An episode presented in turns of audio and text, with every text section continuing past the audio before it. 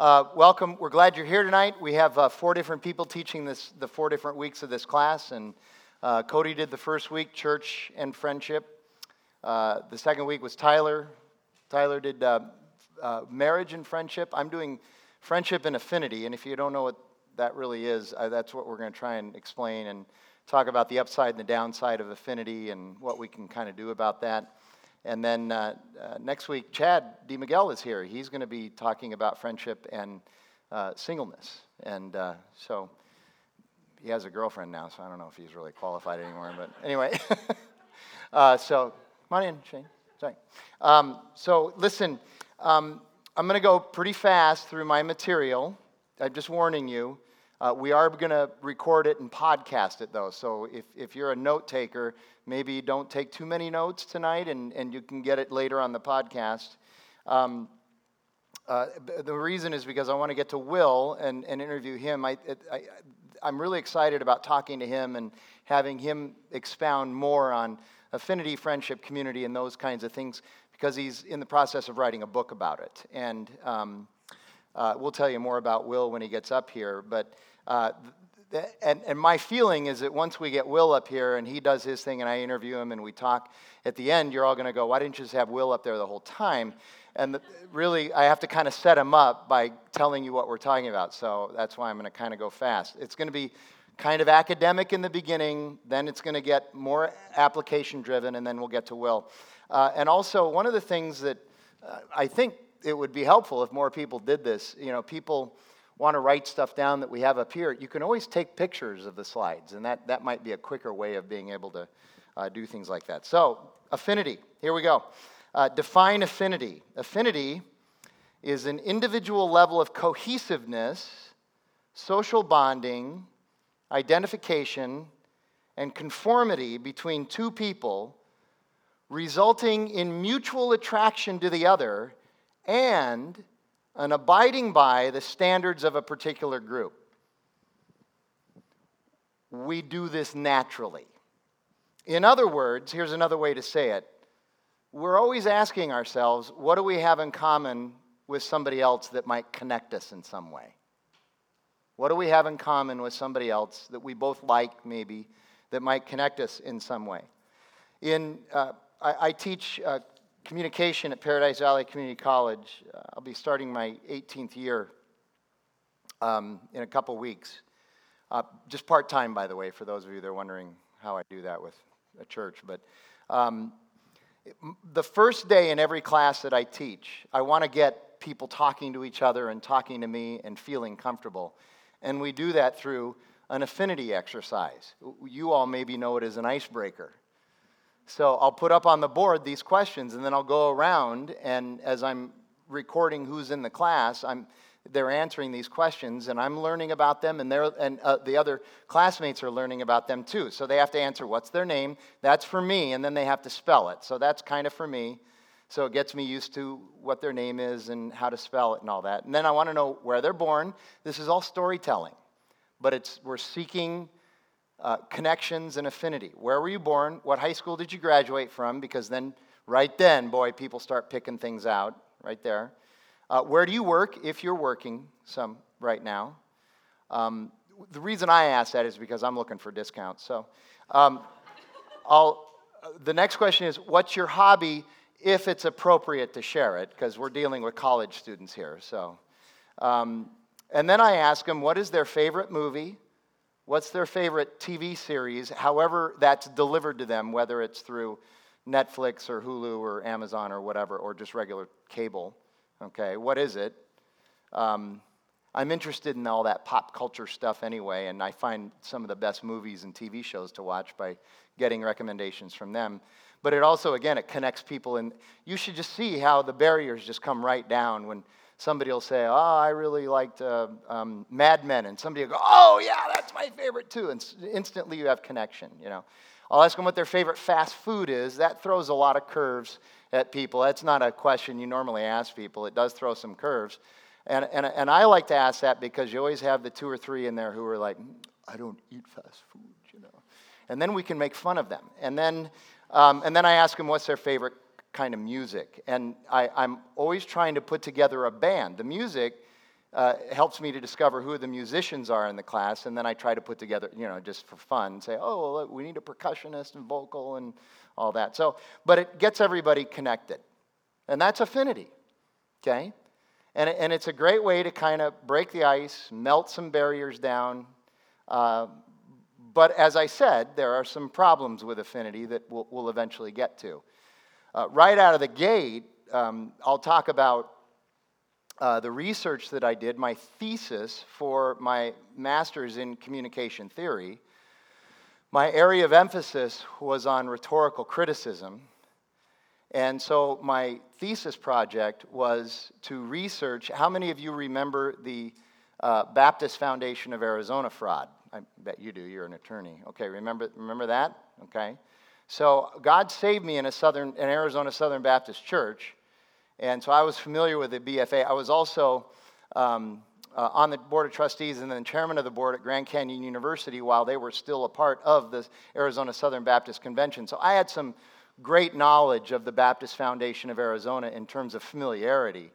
Uh, and, and what I decided to do my thesis on was uh, what were the affinity seeking strategies that they used in order to defraud people out of $640 million, which at the time was the largest affinity uh, fraud in the history of the United States. It's been far eclipsed since then, but it was, uh, it was pretty much discovered in 2001. Uh, Terry Sterling was the um, journalist from the New Times that kind of blew the lid off of everything. Uh, it was helped with the testimony of three different CPAs who worked for the BFA who finally came out and said, hey, there's something really wrong going on over here. But that, that was my research. And I got started in it because uh, there were a couple of scholars named Bell and Daly who actually developed an affinity seeking strategy template. And they came up with, and this is widely used now in communication and psychology research, the 25 most common affinity seeking strategies that people will use, either nefariously or for good. And I'll give you six examples. So this is the kind of the academic part, but some of you uh, will be interested in this. Others of you take a little nap, and we'll be back with you in a minute. But uh, uh, affinity seeking, let me give you the definition of that, is the process by which individuals strategize to get other people or the target to like and feel positive toward them. The process by which individuals strategize to get other people, the target, to like and feel positive toward them. So, again, this can be used for building relationships or for manipulation of the target. So, here are some examples the strategy of altruism. The affinity seeker strives to be of assistance to the target in whatever he or she is doing. It's that helpful person who's always there. In, in the church, we call that the servant hearted person. Okay? So, an example of that would be the affinity seeker is generally available to run errands for the target. That's not a bad thing, but if it's if it's done in order to take advantage or manipulate somebody, the, the, you know those Discovery Channel murder shows? You ever watch those things? Um, there was one I remember in particular where there was an older guy living in a house, and next door there was a young single woman who began to realize that this guy was loaded, and so she used this affinity seeking strategy in order to work her way into his life, eventually murdered him and stole his money.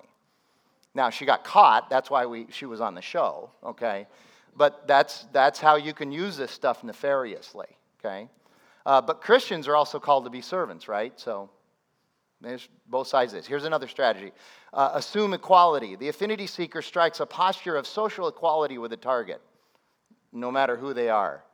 You ever meet somebody who's a CEO or a, a, an all star athlete or whatever, and they just seem like they're just one of the one another person, just another person, and they treat you equally, even though you're not quite on their level. Okay, so here's an example: the affinity seeker avoids one upping the other person or snobbish behavior. Um, and can, this again can manipulate somebody or can put genuinely put somebody at ease. I, have told the story before. I was on a flight from Orange County to Reno one time, and I ended up sitting next to Bruce Dern, who's one of my favorite actors. And uh, it, it, was amazing. I just, I, was, talking to him, I was like, oh, you know, and he was just like a regular guy. And it put me at ease, and it was really nice, you know. Um, here's another one elicit others' disclosures. If any of you have read Dale Carnegie's book, uh, How to Win Friends and Influence People, I mean, half the book is about this. This is how you can win friends and influence people. The affinity seeker encourages the target to talk by reinforcing the target's conversational co- contributions. So, an example of that would be the affinity seeker queries the target about the target's opinions regarding significant issues. And again, this can assist in putting somebody's guard down, uh, making them feel vulnerable, making them vulnerable, not feel vulnerable, but giving them the, the idea that they want to be vulnerable, or it provides a forum for inclusion, which people generally appreciate. You start to include people that way. And next one openness.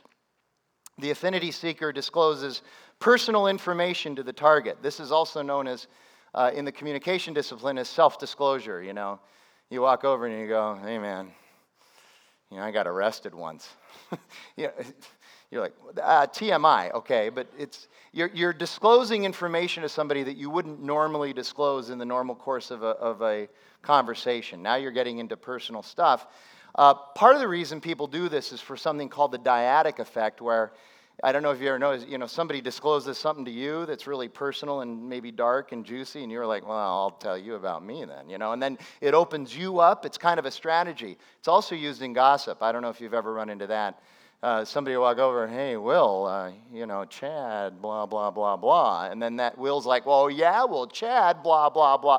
And that's kind of this dyadic effect, okay? So it, it's, it's a way to open people up. So an example is the affinity seeker discloses an insecurity, a fear, or some dark personal history uh, to the target. And self disclosure is very risky, but it's needed.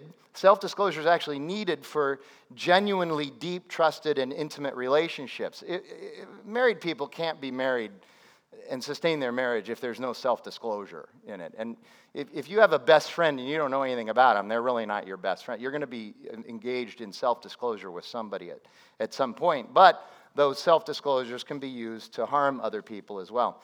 Uh, the last two are actually the two um, uh, strategies that were primarily used by the BFA similarity. The affinity seeker seeks to convince the target that the two of them share many tastes, preferences, and attitudes, or their faith, or their religion, or their particular doctrine in Christianity, even. You know, there's an affinity, it's with Reformed theology, there's an affinity there. And and uh, it's interesting to watch that play out. So, an example the affinity seeker often points out things to the target that the two have in common, like hockey. Anybody like hockey in here? There you go. Okay, so right now I've got a con- so, and that's one of the things in Com 100. If I if I find out there's somebody there in there that likes hockey, there's an instant connection that I have with one of the students as well, because it's kind of an odd thing in Arizona to like, so especially with the, that we really don't even have a team. So anyway, um, that was a shot, in case you were wondering. Uh, C.S. Lewis argues that the, the essence of friendship, C.S. Lewis argues this about friendship. The essence of friendship uh, is, this idea of similarity. He, he says that um, the essence of friendship is when two people are standing side by side, they're looking at the same thing, and, and they have a passion for it, and they love it, and they enjoy it, and then they suddenly kind of turn sideways towards each other and they, and they say, Oh, really, you too? And boom, there's a connection there. Okay, so that's the similarity. Okay? Uh, and then trustworthiness, the last one. The affinity seeker presents himself or herself to the target as an honest and reliable person. Example of that would be the affinity seeker consistently demonstrates the ability to fulfill commitments or have a track record. Okay? Um, obviously, something that's needed by financial advisors. Uh, Bernie Madoff uh, had this very trustworthy veneer to the tune of 50 billion. Okay? Um, so you look at that, and then you kind of talk about all right, uh, Joseph DeVito, no relation to Danny. Joseph is the communication scholar. Um, he says there are three types of, generally three types of friendships that we engage in. Uh, the most popular, the most common one, the, the one that most of us really want, is the friendship uh, known as reciprocity or the friendship uh, of, of equality. Um, it's kind of that it's that idea of social exchange theory. I'm going to put something in and expect to get something out. You're going to put something in and expect to get uh, something out. So you're building something by both uh, putting something in. Uh, and and the problem, of course, with the friendship of reciprocity is when somebody starts to let you down, right? And you begin to think that they're not putting in, suddenly, they're not putting in as much as you've been putting in. And you start to get miffed about that. That's the, that's the challenge that we have uh, there. Then there's the, uh, the friendship of imbalance. That's one where you enter into a friendship knowing that you're going to serve that person more than they're going to be able to serve you. We have um, a lady who attends our church and has been for quite some time who had a stroke when she was 54 years old and she can't get around, she can't walk, and uh, some of you maybe have seen her. Her name is Pamela Cavella, and, and but she's got friends who take care of her and put way more into this relationship than they necessarily get out of it from her, but they're willing to do that. It's known as a friendship of, of imbalance or inequality. And then there's the friendship of association. You're friends with somebody because you're part of the same group. This happens certainly with um, you know, AA or, or 12 step places like that. I was just in a, at a, at a uh, leadership uh, conference last week in Southern California, and uh, they made us go into these breakout groups of eight people, and you had the same eight people all week long. And so now we're friends. And what I'm interested in, because I study this, what I'm interested in is how long will we keep texting and emailing each other after now, now that we're not together every single day, how, how long is that really going to last? Because it was we were friends and we really enjoyed each other, but it was a friendship based on association that we were all at that conference together. Now, go back to the friendship of reciprocity. I think this is kind of interesting.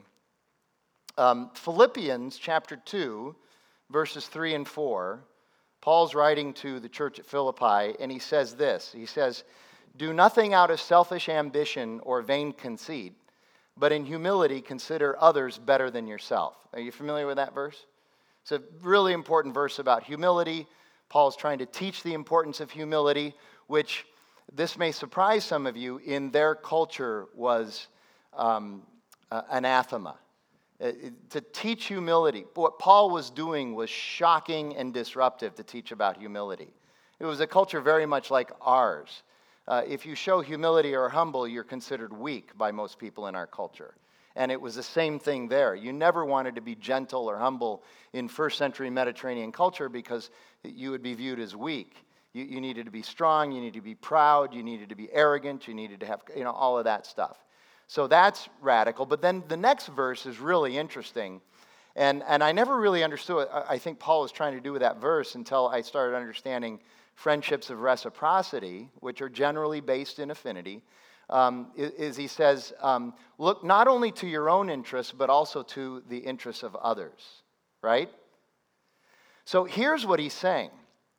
He's saying if you want to take that through a 21st century lens of reciprocity and social exchange, where I'm going to get into a friendship with you and we're going to exchange us investing into this friendship. Uh, what most people do in friendships is when they're when, when the hard times come, when there's a crisis, when something challenging starts to happen, what we naturally do in our fallenness is we begin to only look out for our own interests and not the interests of our friend, even though it's a friendship of reciprocity and balance and, and we're supposed to serve others. We, we tend to close in and think only of our interests first. And Paul's saying, look, the way friendships are supposed to work is that you're going to look out for other people's it's okay to look out for your interests but you're also going to look out for other people's interests even if that means it's going to cost you a little bit. Affinity generally does not do that. You're just looking for connection to feel good and to not be inconvenienced and to not be made uncomfortable. That's one of the challenges with it. So, so a couple of potential downsides of affinity as we've discovered, and as we've looked at the research on affinity, here, there, here's two. Number one, if you get into a friendship that's based on affinity, one of the challenges is when you get, go deeper in the relationship and you start to find out that you don't have other things in common, that disrupts the relationship. And especially in our culture today, we tend to leave a relationship like that. In other words, we begin to think that we have to agree on everything and like all of the same things, or the friendship's not sustainable. And suddenly there's no give or take, there's no, there's no ability to be um, drawn out of your comfort zone, to maybe learn something new, to understand a different perspective, or even to be disrupted. And, and disruption, I would argue, is, is not a bad thing necessarily. It can be a very good thing because it can present a reality in your life that you have never wanted to consider or that you're in denial about. The gospel is very disruptive, by the way. I don't know if you've noticed that. Trying to share the gospel with somebody who has no clue what that means, it's disruptive to their reality and their worldview. Okay? So that's one of the downsides. And then the other side is if we agree on everything, there begins to be with some people an expectation that you're going to start doing way more for me than you ever thought you were going to have to in this relationship in the first place. Such as, hey, I'm putting together a partnership and I could really use 10 grand to help finish this thing off. And, and you use that affinity as leverage in order to be able to do that. And, and that can become, that's why you don't invest with your friends okay? So have a professional relationship like with your financial uh, advisor. Um, and, and one of the challenges with affinity is this thing called, and I don't have a slide for it, I'm sorry, I added this later, um, but it's something that I just, I run into all the time and is very, very challenging. It's called the false consensus effect. The false consensus effect. The false consensus, and research has shown that all of us do this especially those of you who swear you don't. You do this, okay? Everybody, every human being, overestimates the degree to which other people agree with your opinions, values, attitudes, beliefs, preferences, likes, and dislikes.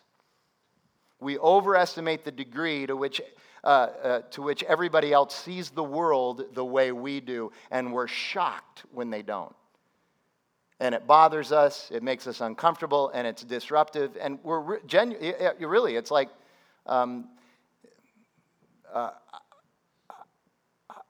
you, you share with somebody a movie that you just love, and they're kind of like, after the movie, no. And you're just devastated. I mean, I know it's a small thing, it's a movie, but people get, or oh, I love this I love this group or this music or whatever, and you share it with somebody and, and you think it's going to go really well, and then it doesn't, okay? Uh, when Jackie and I started dating, she had never seen Godfather 1 or 2, 3 hadn't come out yet. And, and that was a big test for our relationship. You know, so we went to church one day, North Phoenix Baptist Church, and then, and then we rented on old VHS tape. Remember those things? Okay, some of you uh, we rented one and two, and it was, it was seven hours of The Godfather. And, and after Jackie was, uh, was done with it, she said, Yeah, it's okay. I said, All right, we can keep dating. So, um, but think about our politi- current political climate, you know, and false consensus effect. How could you possibly see things that way? And then you never talk to the person again, you know? Um, and then what, what we call the five loves begin to play into this too. Now, give me, give me some slack on this, okay? It'll take a second to go through this, but I think it'll be, uh, in the end, it'll be helpful. There are many different ways in which we love one another. And I know you're thinking, well, we're talking about friendships. I, I'm not talking about love, I'm talking about liking somebody. Well, if you look in Scripture, you realize that Jesus never said, you know, make sure you like one another. He's always using the word love and various forms of the word love, okay? And so even in friendships, it's really defined as love, okay? So the first one, this is more romantic. So I'm going to give it to you, but remember, this is if you're in a romantic relationship, it's eros. So this is love that is rooted in beauty and sensuality. So it's romantic love, not necessarily friendship love. Now, again, here you go. In our culture, one of the things we've done with Eros is, is we've, we've decided uh, in our culture that what we want is we want that Eros love without any of the responsibility and the accountability so that we can be friends with benefits, right? And that's just kind of a normal thing now in, in our culture. And we have, we have sullied, if you want to use that word, we've corrupted pure, beautiful Eros love, which is actually a very beautiful thing in the right context, okay? Um, and, but, but remember this this love is rooted in the worthiness of the other person. Just remember that, okay? You, you, lo- you, you have a, a, a, strong physical, sensual attraction to uh, this person. Here's the second one ludus or ludus love. This is love that's rooted in how exciting and entertaining it is to be with that other person. Okay? So, how many of you ever saw Along Came Polly? So that movie, uh, that she was uh, Jennifer Aniston's character was all about Ludus love. She wanted entertainment, excitement. That's really what it, her friendships had. You had to be. It had to be exciting. She had to be on the edge all the time. Okay, um, I can be on the edge just hanging out with somebody and talking. Okay, like with Will, you know, we talk and and it's fun and and that's exciting and and all that uh, for me. But again. Um, and this is probably the strongest one that is really rooted in, in affinity.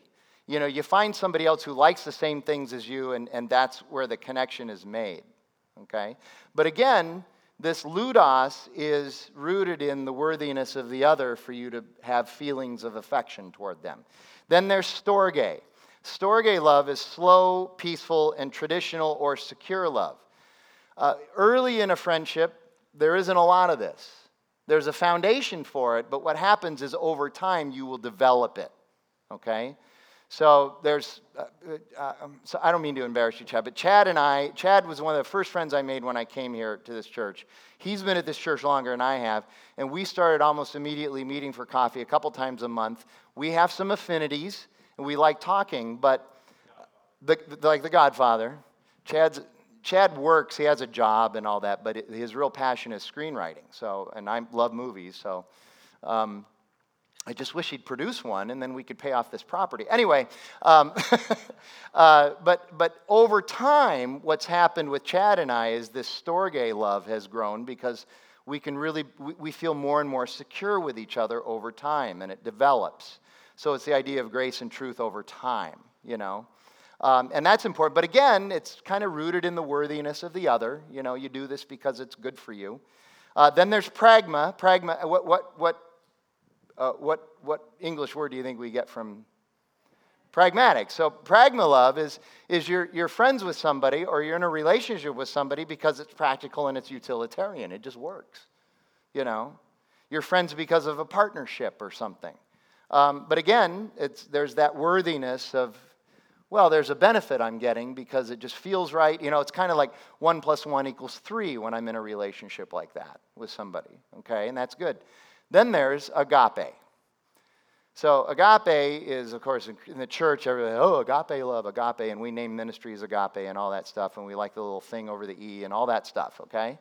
And, but agape love is selfless, unconditional, compassionate. Now, what's the difference between agape and the other four I've given you?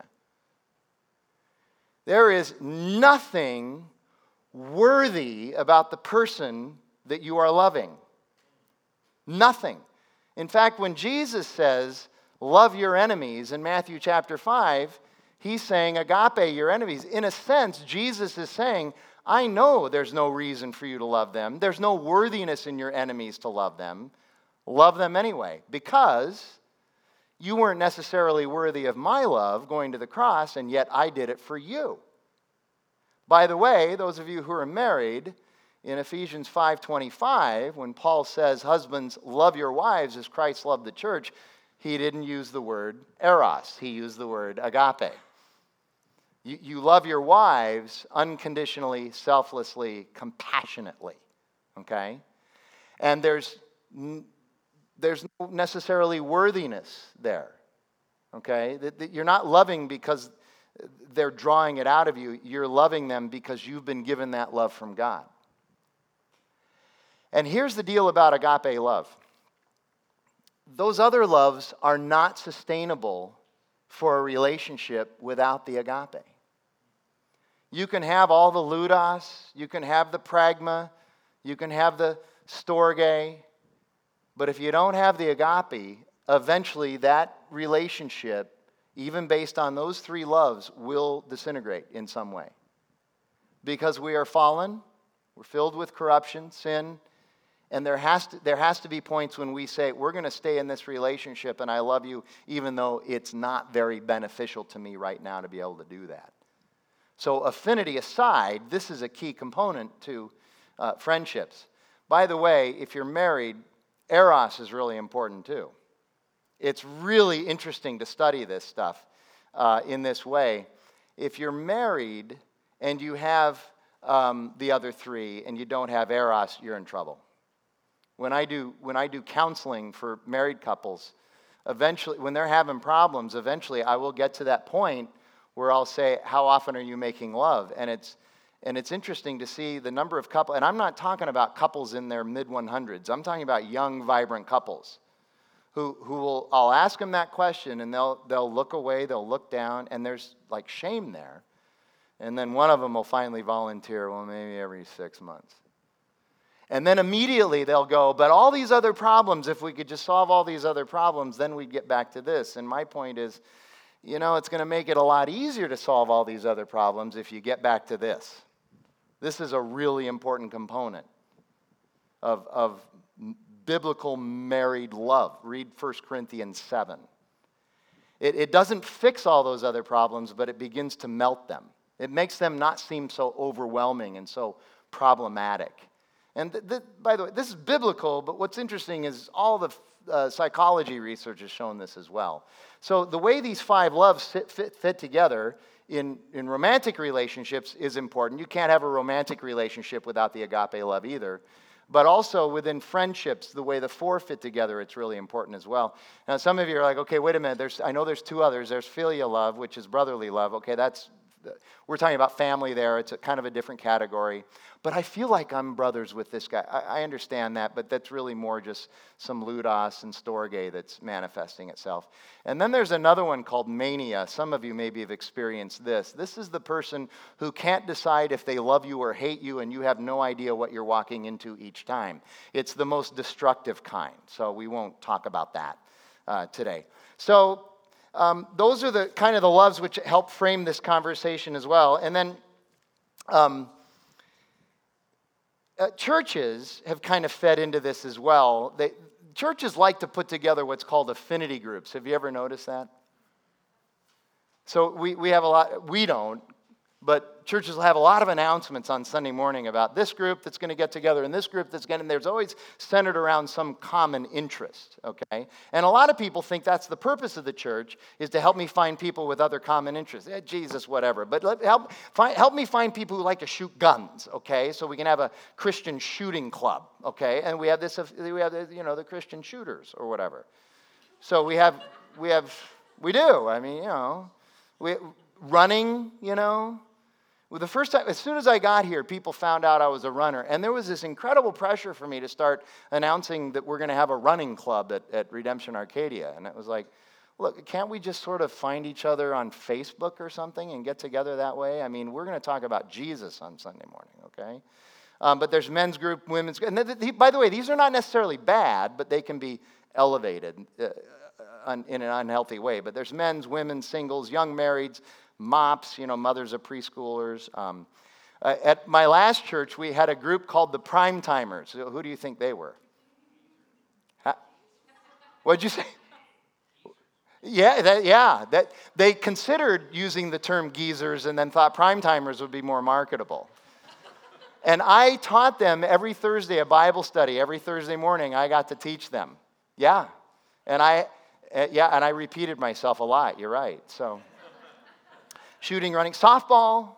You know, one of Tom Schrader's big jokes is um, it's the person who walks up who's who's uh, blind and left-handed and he likes to bowl. So he's like, could we get together a church blind left-handed bowling league together? You know, get kind of get that thing going.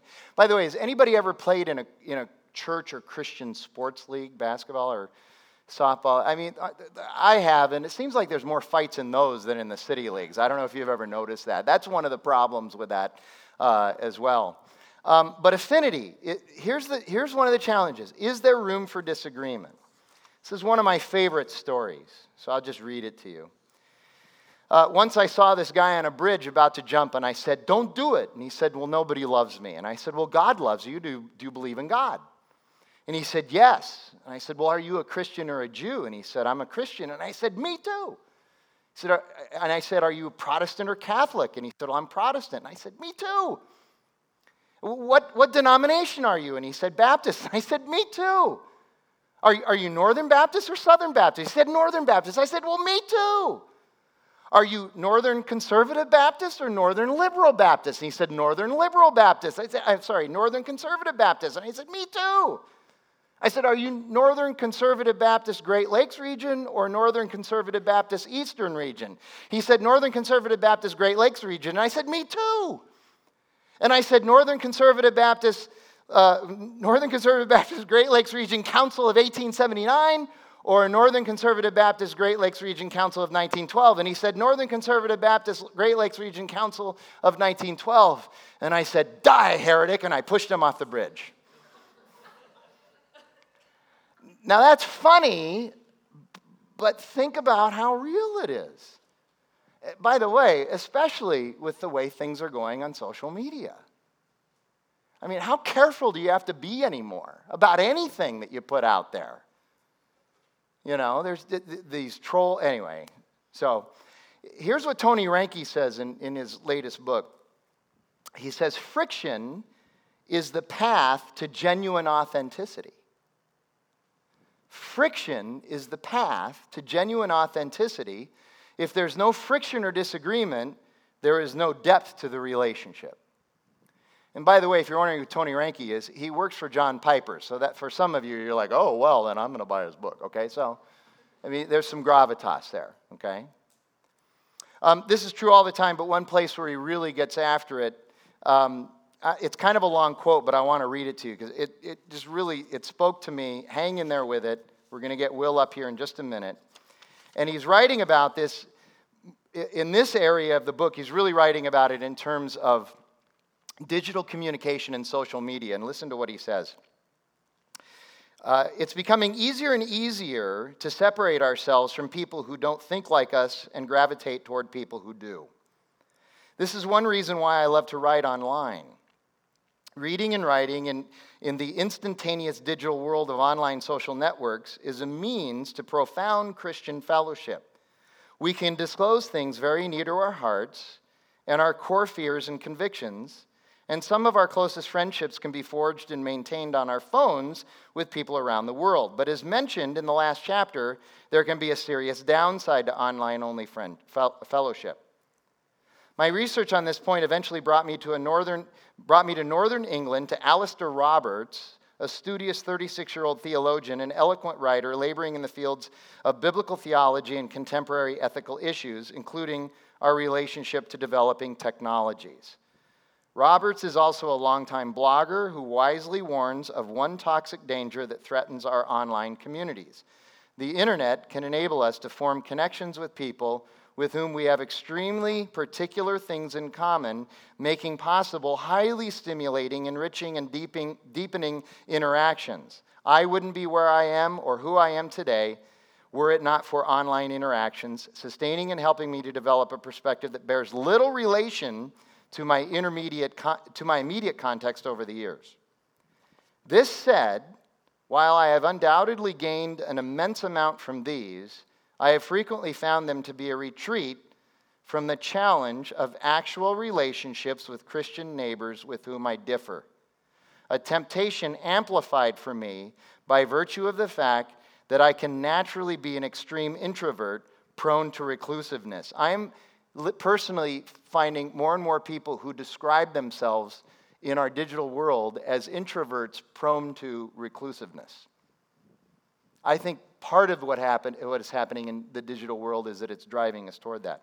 When you know that there is a place where everyone largely agrees with you and values you, you can develop a reluctance to go to a church where you are not so valued, understood, or appreciated.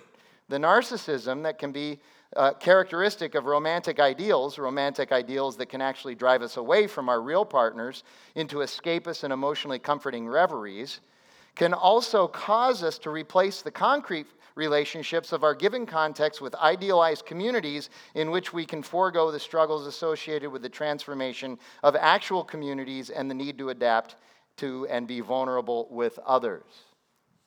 How many of you have ever seen that chart that some psychologists will do? They'll draw a line like this and they'll say, uh, here's the uh, ideal, and we're all idealists, right? We all have an ideal of what we want, okay? And then here's reality, right? Because nothing's ideal, and we have to deal with reality. And then they say, in here, what we do with this gap in between is where all of our dysfunction gets manifested. Are we capable of having ideals but dealing with reality? And what Reinke's arguing is that in the digital world, we are being trained to not have to deal with any of that. And then you get out into the real world and it's really hard, right? And, and, and it's easier to find affinity. And he writes this We, settle, uh, we easily settle into digital villages of friends who think just like us and escape from people who are unlike us. Our phones buffer us from diversity. And then he writes Communities that fail to embrace the benefits of disagreements and fail to work through tensions and differences tend to become homogenous and unhealthy because they tend to have exaggerated blind spots and unaddressed weaknesses. And then he, then he closes the section by saying this. This, I think, is really interesting. Maybe this is a key function of church attendance in the digital age. We must withdraw from our online worlds to gather as a body in our local churches. We gather to be seen, to feel awkward, and perhaps to feel a little unheard and underappreciated, all on purpose. In obedience to the biblical command not to forsake meeting together, we each come as one small piece, one individual member, one body part, in order to find purpose, life, and value in union with the rest of the living body of Christ. Some pretty interesting stuff there. And I think um, very, very helpful. So, a couple things, and then I'll get a little bit to Scripture and we'll bring up Will.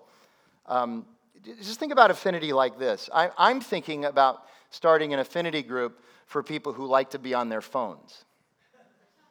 See, some of you got that. So, we're all going to get together every Tuesday night in here so that we can be on our phones together. That'll be fun. But we're, we're addicted to our phones, aren't we? So those of you here a couple Sundays ago, I quoted the, the statistic that when we're awake, we check our, on average, we check our phones every four minutes. And most of you are like, there's no way. You should yeah, start monitoring it. You'll be surprised how easy it is to do this. Okay? Uh, here's the second thing. I, I, was part of a, years ago, I was part of a grassroots small group that um, there was a, a, place called Sub Factory over at 7th Avenue in Camelback. It's a, it was a wonderful um, sub place they're gone. The guy moved out to um, Gilbert. He's just down the street from our Gilbert congregation, so I go out there and see him every now and then. But uh, there were six of us that for seven years we met there every Friday at 11:30 for lunch and, and got together and did the whole iron sharpening iron and all that stuff. And, and it was really good. Um, but could you imagine? It started because we all liked the sandwiches there. But could you imagine if that's all we ever talked about was our love for the sandwiches? Would, this would have lasted three weeks and we would have moved on. See, eventually you have to start going deeper. Okay? So ultimately, worldly affinity is fine as long as it's not abused. It can be a characteristic of great friendships, but it can also be abused, and we cannot even realize we're, we're abusing it. That's one of the really hard parts of it. Uh, and ultimately, the greatest affinity that we should have should be with Jesus. Um, I would argue that, you know, you have um, you, and you're a target, and there's me, and I'm a target. And we're kind of going after each other. But what really brings us together is this.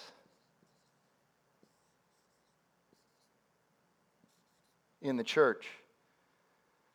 I, I'm not going to read it, I don't have time, but I want you to think about 1 Corinthians chapter 12 in that way, where Paul, talks about how we are all different, diverse members of one body, and Christ is the head. We're different, yet we are unified in Jesus. I am obsessed right now with 1 Corinthians 12 and have been for about the last year just be thankful that I'm not working it into every single Acts sermon. We have enough ground to cover already in Acts. But I'm just obsessed with this because I, I, see what Paul is doing there and what Jesus has already done for us there. That we really are different, but we can be unified in Christ. Think about, think about 1 Samuel 18.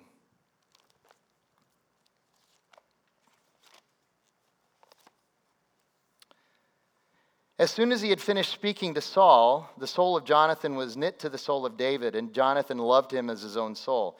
And Saul took him that day and would not let him return to uh, his father's house. Then Jonathan made a covenant with David because he loved him as his own soul.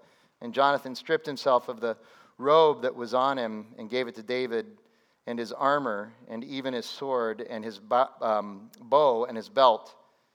And David went out and was successful wherever Saul sent him, so that Saul never set him over the men of war. And this was good in the sight of all the people, and also in the sight of Saul's servants.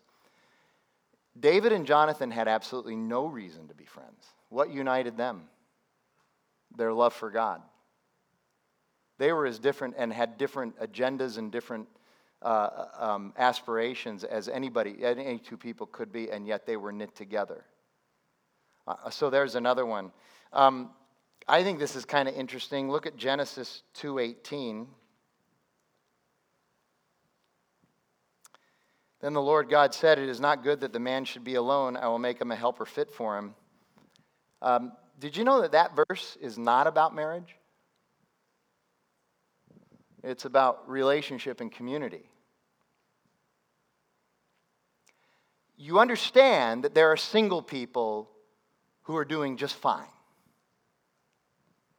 What we need is relationship and community. We don't necessarily need marriage. Now, I do because it's Jackie. That's, that's fine for me, but it's not fine for everybody. That verse is about relationship and community, not about marriage. Now, Genesis 2 24 and 25. Therefore, a man shall leave his father and his mother and hold fast to his wife, and they shall become one flesh, and the man and his wife were both naked, and they were not ashamed. That is about marriage.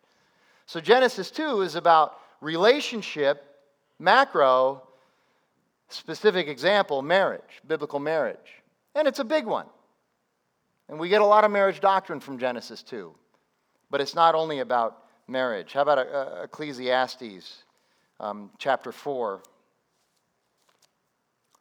Again, I saw all the oppressions that are done under the sun, and behold, the tears of the oppressed, and they had no one to comfort them. On the side of their oppressors was power, and there was no one to comfort them. Hear the no one to comfort them, no one to comfort them. And I thought that, uh, and I thought the dead who are already dead more fortunate than the living who are still alive. And then verses 9 through 12, very familiar. Two are better than one because they have a good reward for their toil. For if they fall, one will lift up his fellow, but woe to him who is alone if he falls and has not another to lift him up. Again, if two lie together and keep warm, but how can one keep warm alone? And though a man might prevail against one who is alone, two with, will withstand him. A threefold cord is not easily broken. One more, I'm sorry. This is really interesting and really good, I think, and really helpful. Uh, 1 Peter 4. Since therefore Christ suffered in the flesh, arm yourselves with the same way of thinking.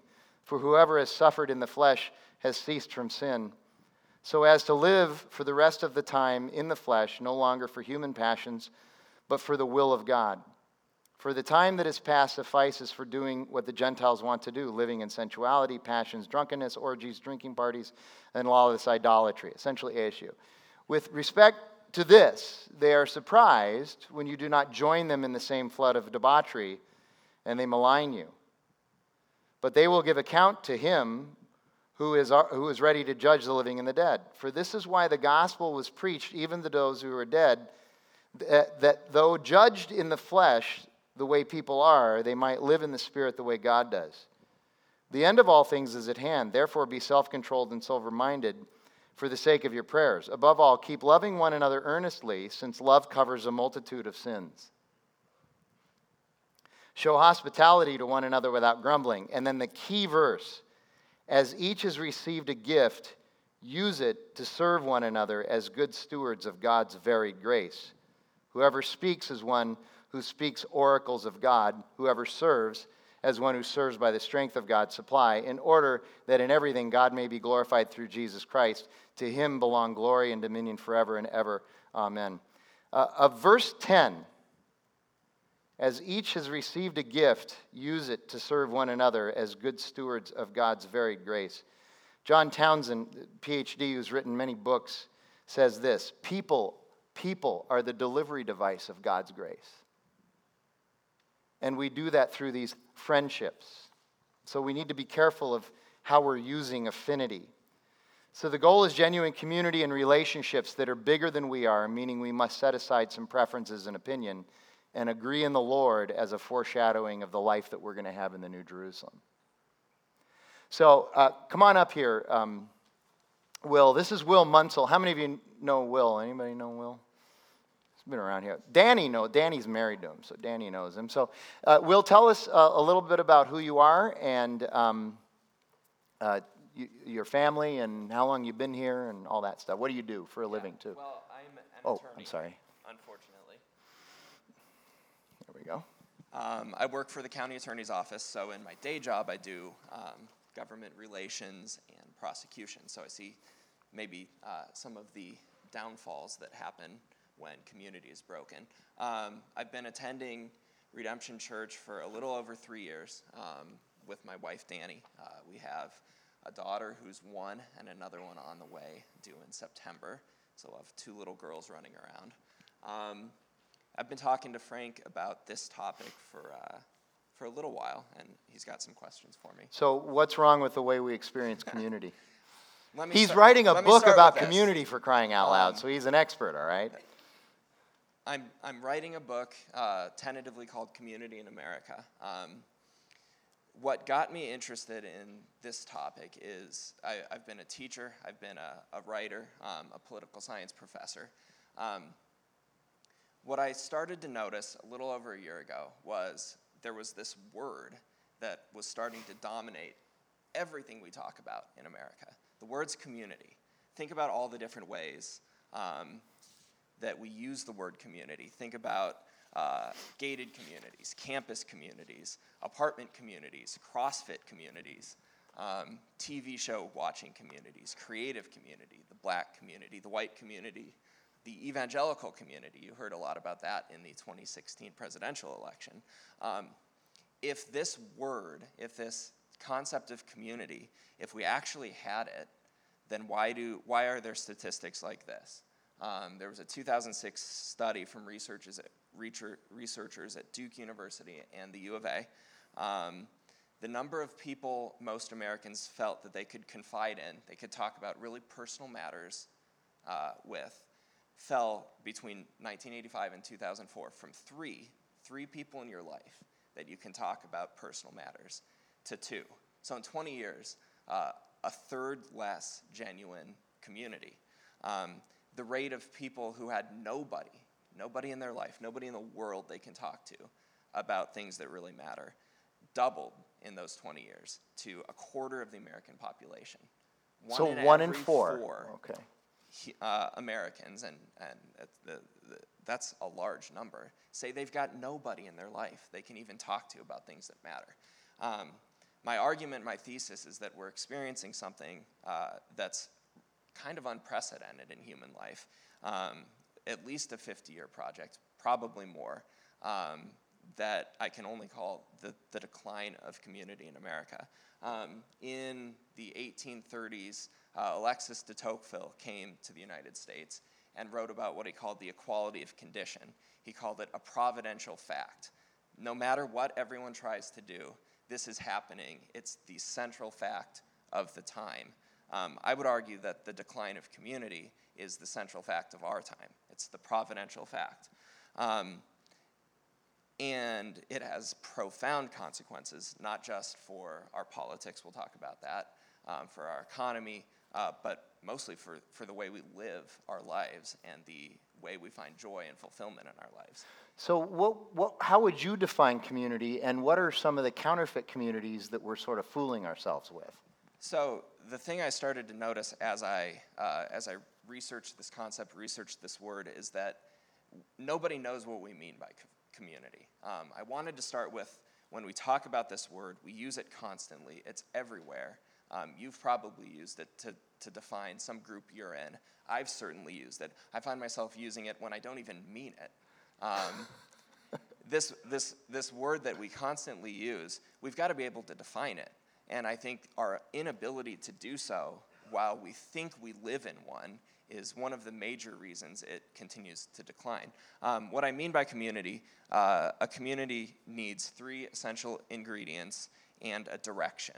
Um, it needs people, that matter on an individual level, not just for their affinity, not just for their identity, um, not just for their personality traits, their quirks, all the things that we notice about people in the first five minutes. Um, that's not what matters about uh, individual people. People matter to community for their own sakes um, in, a, in a deep and meaningful sense. Uh, and then place. Place matters. And this is one that, that our, uh, our American experience is, is profoundly disintegrating of the importance of actual face to face experience with other people in a specific place, not a global community, um, an actual physical local community. It shouldn't be a surprise to you that I think the best example of place mattering, the best example of a local community should be the local church. I think redemption is, is a great example of this. Um, but people and place that matter. In the last uh, few days, I've been taking the bus and then light rail into work. Um, it changes your perception of the place that you live in uh, when you're just in the place without the buffer between you and the world um, that a car often presents, that your house can present. Um, so, place has to matter, and we have to know it in a way that's deeper than just, uh, just seeing it. Um, and then practice people, place, and practice. Practice, you could define those as our habits, the things we do together. You can have a, a, community that's people and place, but if, if you aren't doing things that shape the soul together, if you aren't engaged in things you, you do together for the betterment not just of the community, but the people around you, um, then you're also missing something from, from the essential uh, definition of community. Um, so, people, place, and practice, and then the, the secret ingredient that I think Christians and the church can understand better than almost anybody is purpose. There has to be a direction, it has to be aimed at something higher than simply the perpetuation of the community. Because um, a lot of times that's what, that's what our communities are. There, maybe there are people, maybe there's a place, maybe there are practices, um, but the whole goal is to keep the community afloat. Um, without that purpose, without something you're aiming at that's higher than just the survival of the community, you're also missing something. But from a human uh, uh, place, from a human perspective, if we could just get people, place, and practice right, that would be a pretty good start. Um, in modern day so, America. So when you say practice, shooting isn't, you want to go a little deeper than just shooting guns together. You do. Not that that's bad yeah. necessarily, but. You do. And, and I think it's a natural human urge to find affinity. Um, Frank did a great job talking about the things that connect us together. The, the C.S. Lewis, oh, you too, I thought I was the only one. Um, that's a great starting point, and that's what we can build authentic community from. Um, but if our practices are just, for example, um, when I was in college, I lived with a bunch of guys, like probably all of you um, did at some point, lived with people you're not married to, just roommates, friends. It's actually the most common uh, living arrangement for 18 to 34 year olds in the United States, uh, just ahead of with your parents.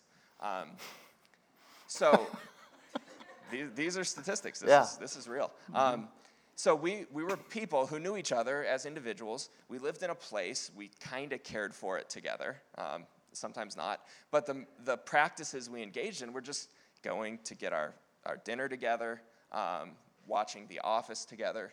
We weren't actually engaging in practices that shape the soul and point us outside of ourselves at something higher. Um, and so that's what I mean by practices. Um, there's been a lot of attention paid to practices in the church in the last few years, partly because of uh, Jamie Smith. James K.A. Smith wrote a, a, series of books, but the book is uh, You Are What You Love. And his argument is that um, we can really know what we love by what we do, what we practice every day. Um, and we, uh, we are, in a sense, we're shaped by what we love and what we do repeatedly. Aristotle saw it uh, a long time before Christ. He said, We are what we repeatedly do. Excellence, then, is not an act, um, but a habit. A story from just from our lives, as Frank talks about phones and the, the way they're shaping us and forming us. We've got a one year old and you should see the way that she wants our phones. And, and we try to not use them when she's around. We try really hard. Um, but still, watching us check our phones every four to seven minutes, if we're being generous to ourselves, has shaped her um, to want to grab that phone and play with it. Um, this is a metaphor that continues to have influence over our lives for the rest of our lives. It's, it's not just a thing that babies do as they're learning. So, what are some of the counterfeit communities where we think we're in community, but it's probably not getting at these things that you're talking about, these four things? Almost all of them. Almost every time we use the word community, what we're really talking about is a counterfeit that's missing one or more of the essential ingredients. Okay. Um, so, an apartment community. How, how many of you have lived in an apartment complex? On all the signs, don't they call it a community? You have a community garden, you have a community room. Is that an authentic community? No, because you, you don't know the people you're living with. You don't share much with them. You can. Um, some people are better at this than others, but an apartment complex, almost never an actual community. Um, another counterfeit, and this one, this one hits home for a lot of people marriage can be a counterfeit community. Your marriage with the person you're married to, even the family that you form, is not a community in and of itself. It's not enough. There has to be some sort of orientation outside of yourself, something more important than just the perpetuation um, of, of that family. Uh, your sports fandom, this is a really strong one in the United States. Uh, there's almost nothing in in America that binds us together more than rooting for the teams that we love. And that's. No, CrossFit. Cr- CrossFit certainly does too. Um, sweating together, probably the thing that, that binds us together most. But there's, there's nothing in the modern American experience like being with 70,000 fans uh, screaming for the same guys in the same colored costumes. And I say this as a, as a former football and baseball coach. I played college baseball. I love sports, but the sports fandom is a counterfeit of, of community. Yet for so many people, it's kind of the best we have. And what, what I, the point I want to make about these counterfeits is it's not, they're not bad in and of them, themselves. Even our desire to be in them is just a sign of how badly we long for community. Um, but if we think really that if we think that we're getting what we ultimately long for from them, um, they fail. And this is where, where Frank so, often says false gods so yeah, they're never false fail gods. to fail. Yeah. Okay. Um, yeah.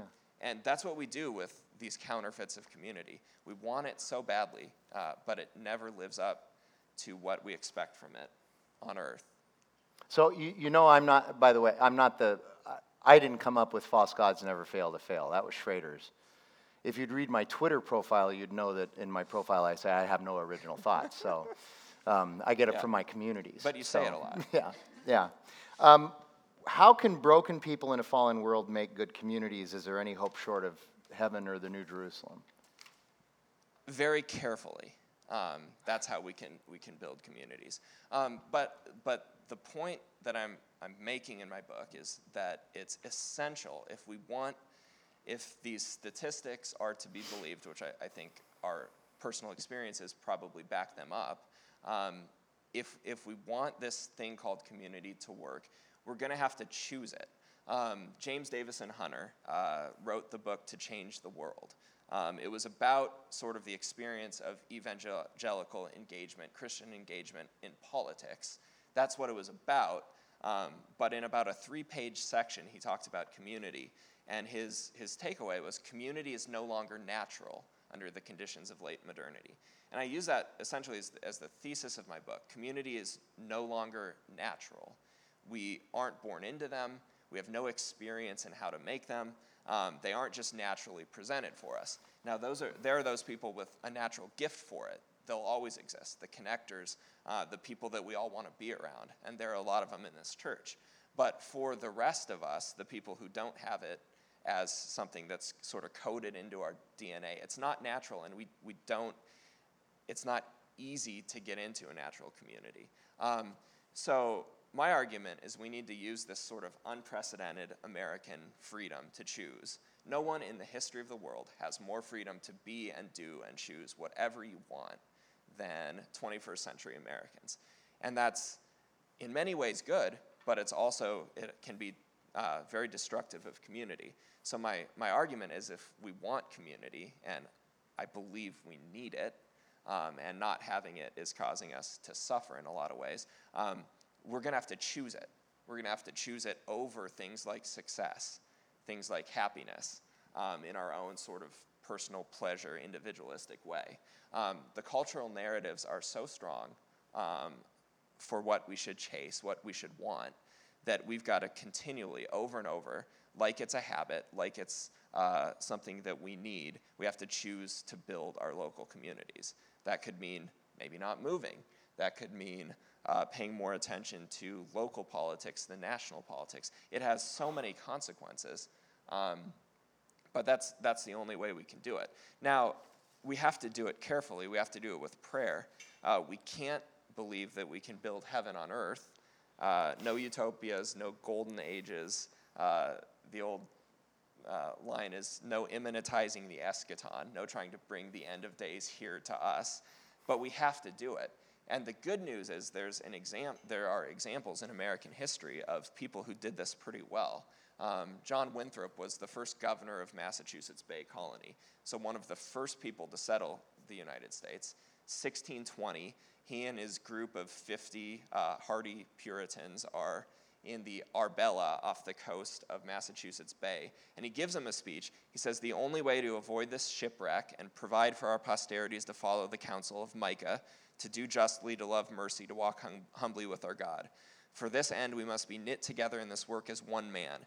We must entertain each other in brotherly affection. We must be willing to abridge ourselves of our superfluities, the things that we don't need but want, um, for the supply of others' necessities.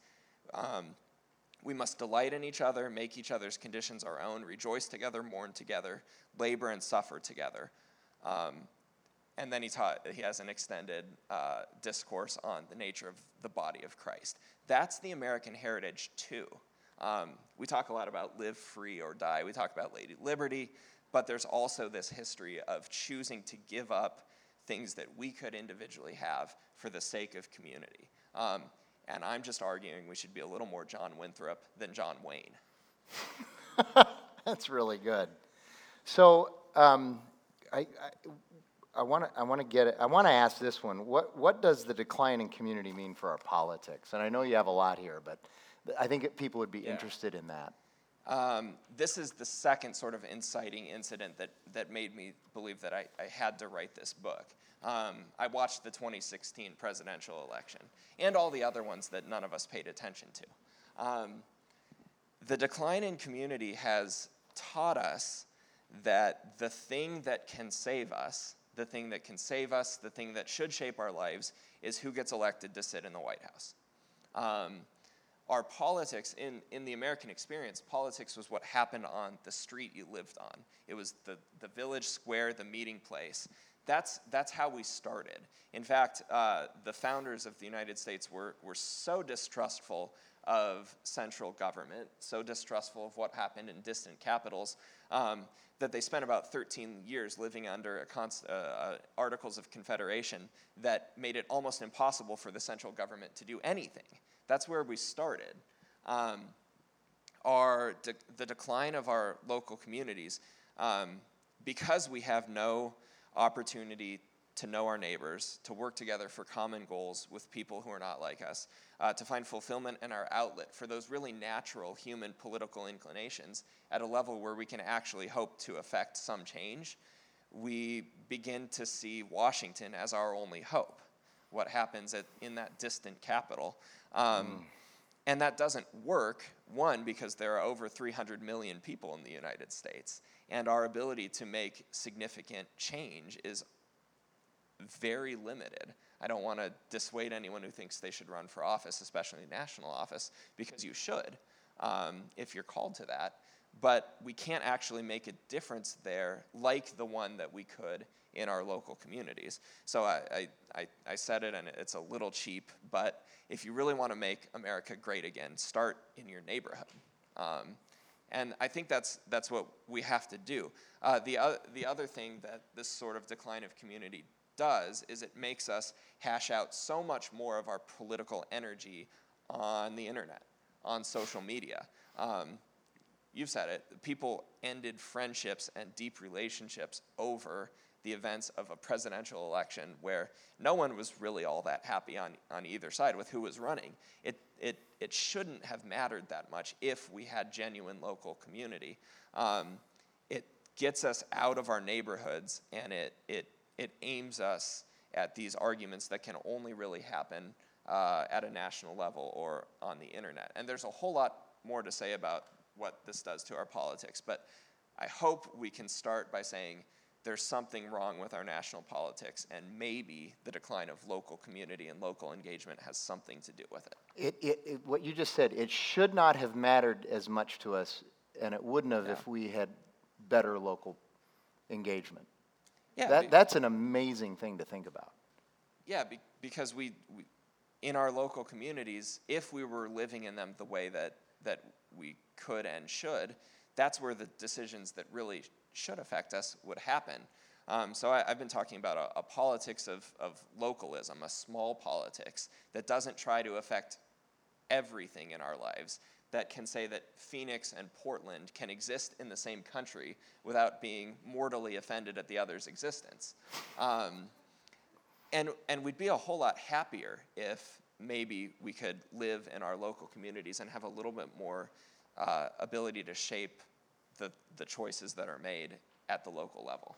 It's interesting that you picked Portland. I'd like to unpack that with you over coffee, but um, uh, I want to just hang in there if you can. I want to ask him three more questions. One of them won't take that long, but um, are there any signs that trends are changing? That these trends are changing? Um, any good signs? Yeah, there, there is actually uh, the, what I consider to be sort of the first sprigs of real community that are shooting out from the rubble of what we've made over the last 50 years or so.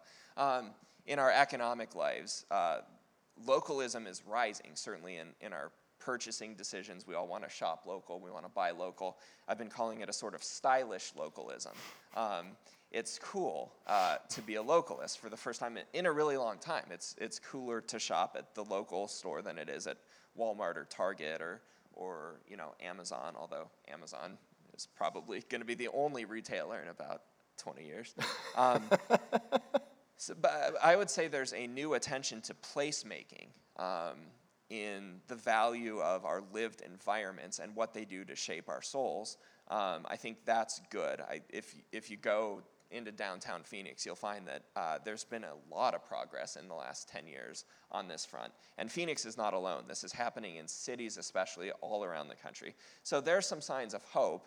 Uh, I would say another sign of hope is that we're so dissatisfied with our national politics that we might think that, that we have to do something different. In fact, there are, uh, there are a lot of movements for uh, local communities, cities, to start making more of their decisions, which, as someone who comes from a gen, uh, generally conservative background, I say, good, it's about time you rediscovered federalism.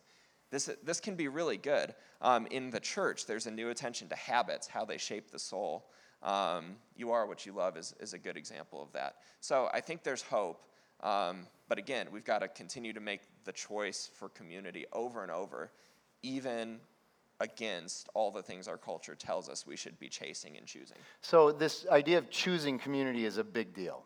It's one of the biggest. And, and so somebody here says, all right, I want to choose community. What, what are some good ways to maybe start?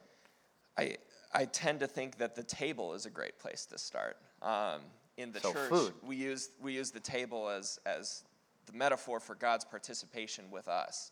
Um, Jesus' body broken, we share the Lord's table. I think the table is a metaphor for how we and and our church does a great job of this of how we should live together, um, tending the garden together. Uh, I on a more practical level.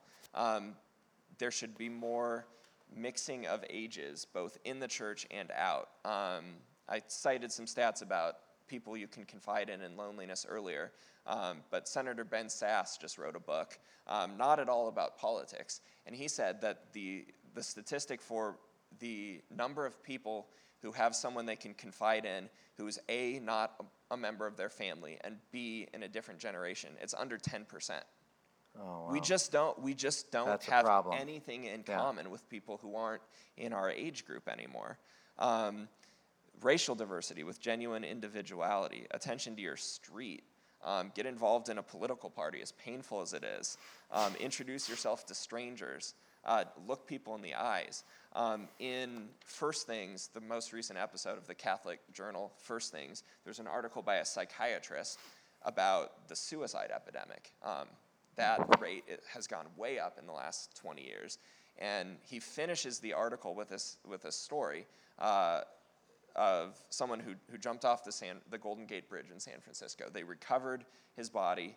Um, they found a suicide note back at his apartment, and it said, "If one person smiles at me on the way to the bridge, I won't jump." Wow.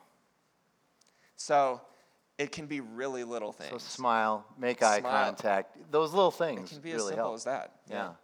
Um, the, you mentioned the generational thing. I, Yeah. Those of you that kind of are inside baseball, kind of behind the scenes, know that during that whole 2016 presidential run and then in the six month wake after it, my greatest frustration was how this, uh, this election seemed to demonstrate or, or reveal how differently generations value different things and how proprietary we are about valuing those things. And we're not interested in opening up and understanding other generations. And that goes both ways. My generation, I'm 58, my generation generally doesn't care what the millennials think and we think very differently and have very different passions about things. But the millennials also don't care what our generation thinks. And so we've just quit talking to each other, and that's a problem. That is a really big problem. Uh, so the last question I would have is if uh, it's an interesting topic, is there anything I can read? You are very well read. Um, and, and so, what are some good places to start? I've been trying to do my research. Uh, so I, I pulled together just a little list of books that I've consulted, uh, things, places to look if you're interested in this and you think this is the kind of project that I want to be part of. Um, from a Christian perspective, I think the best ex, uh, exploration of this theme is probably Dietrich Bonhoeffer's Life Together. Um, it's a really thin little book, an excellent book on practical Christian fellowship within the church. but it's deeply profound. That it's Incredibly thin. profound. It- it- it- reading, if you, any of you have ever read thick. Bonhoeffer, at least for me, you read one paragraph and then you have to go away and meditate for three days. Because seriously, I mean, this guy is unbelievable. So anyway, go ahead. Yeah, uh, Acts 2. Um, and I had some stuff to quote from Acts 2. That's another great place. Uh, Robert Nisbet's The Quest for Community. He wrote it in, in about 1950. The threat at that point he was reacting to was these totalitarian governments arising all around the world, uh, communism especially. Um, he wrote a book called The Quest for Community. Um, and his argument was basically in the absence of genuine local community, we turn, as we only can, to large, central, distant, bureaucratic forms of national and, at this point, international global community. Uh, Mark Zuckerberg calls Facebook's mission for the 21st century building global community. So we'll see in 20 years how that turned out. Um, Habits of the Heart uh, was a book that was published in the 1990s that basically looked at a bunch of American lives uh, and, and, and, and basically determined that what made people happy, and this was a fascinating conclusion for much of secular researchers to come to, um, was that living like a Christian was the thing that could make you the happiest. Um, secular research, uh, they didn't phrase it like that exactly, but if you read the book, you'll know. Um, Bowling Alone was Robert Putnam's, um, uh, he's a sociologist, exploration of sort of the disintegration of community. He wrote it, I think that was also in the 1990s. That's another great place to look. More recently, the, uh, the book Hillbilly Elegy is by J.D. Vance. It's been on the top of the bestseller list. Um, uh, and that essentially shows a picture of a community that's maybe 20 or 30 years ahead of all of ours down the road uh, to dysfunction. Um, there are a lot more. Uh, Yuval Levin, if you're really into political science, Yuval Levin's um, The Fractured Republic is the political argument. Um, so you could start anywhere. And James Davison Hunter's To Change the To Change World, the is, World. A, is a good one. It's a long read, but it's a very substantial, good yeah, read. if if you're really interested in Christian politics, Christian cultural engagement, uh, that's a great place to start too. Yeah. So, okay. and eventually, uh, hopefully, Community in America by me. So someday. Well, uh, yeah, and I, and I hope that happens. I know that um, you, you, you're working hard on it and you have some publishers looking at it, and that's very exciting, and I'm praying that that'll, get, that'll happen for you. And uh, we appreciate you coming tonight. We appreciate you and Danny and your contributions to our uh, community. I know you guys serve here quite a bit, and it's been great to have you. And, and thanks for taking the time to come up here and do this. Can we, can we thank uh, Will for doing that? Yeah.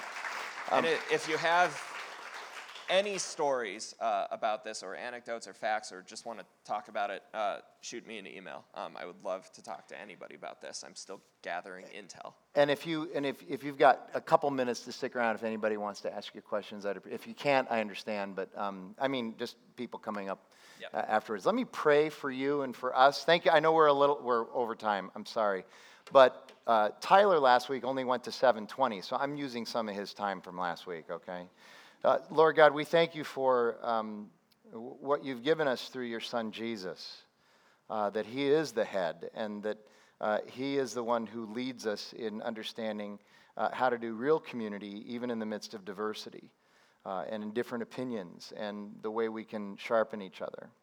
And so I pray that that would be uh, our, not only our quest, but also our habit here at, at Redemption Church. And, and I pray for Will, and I thank you for him and um, just his passion for this topic, and I pray for his book.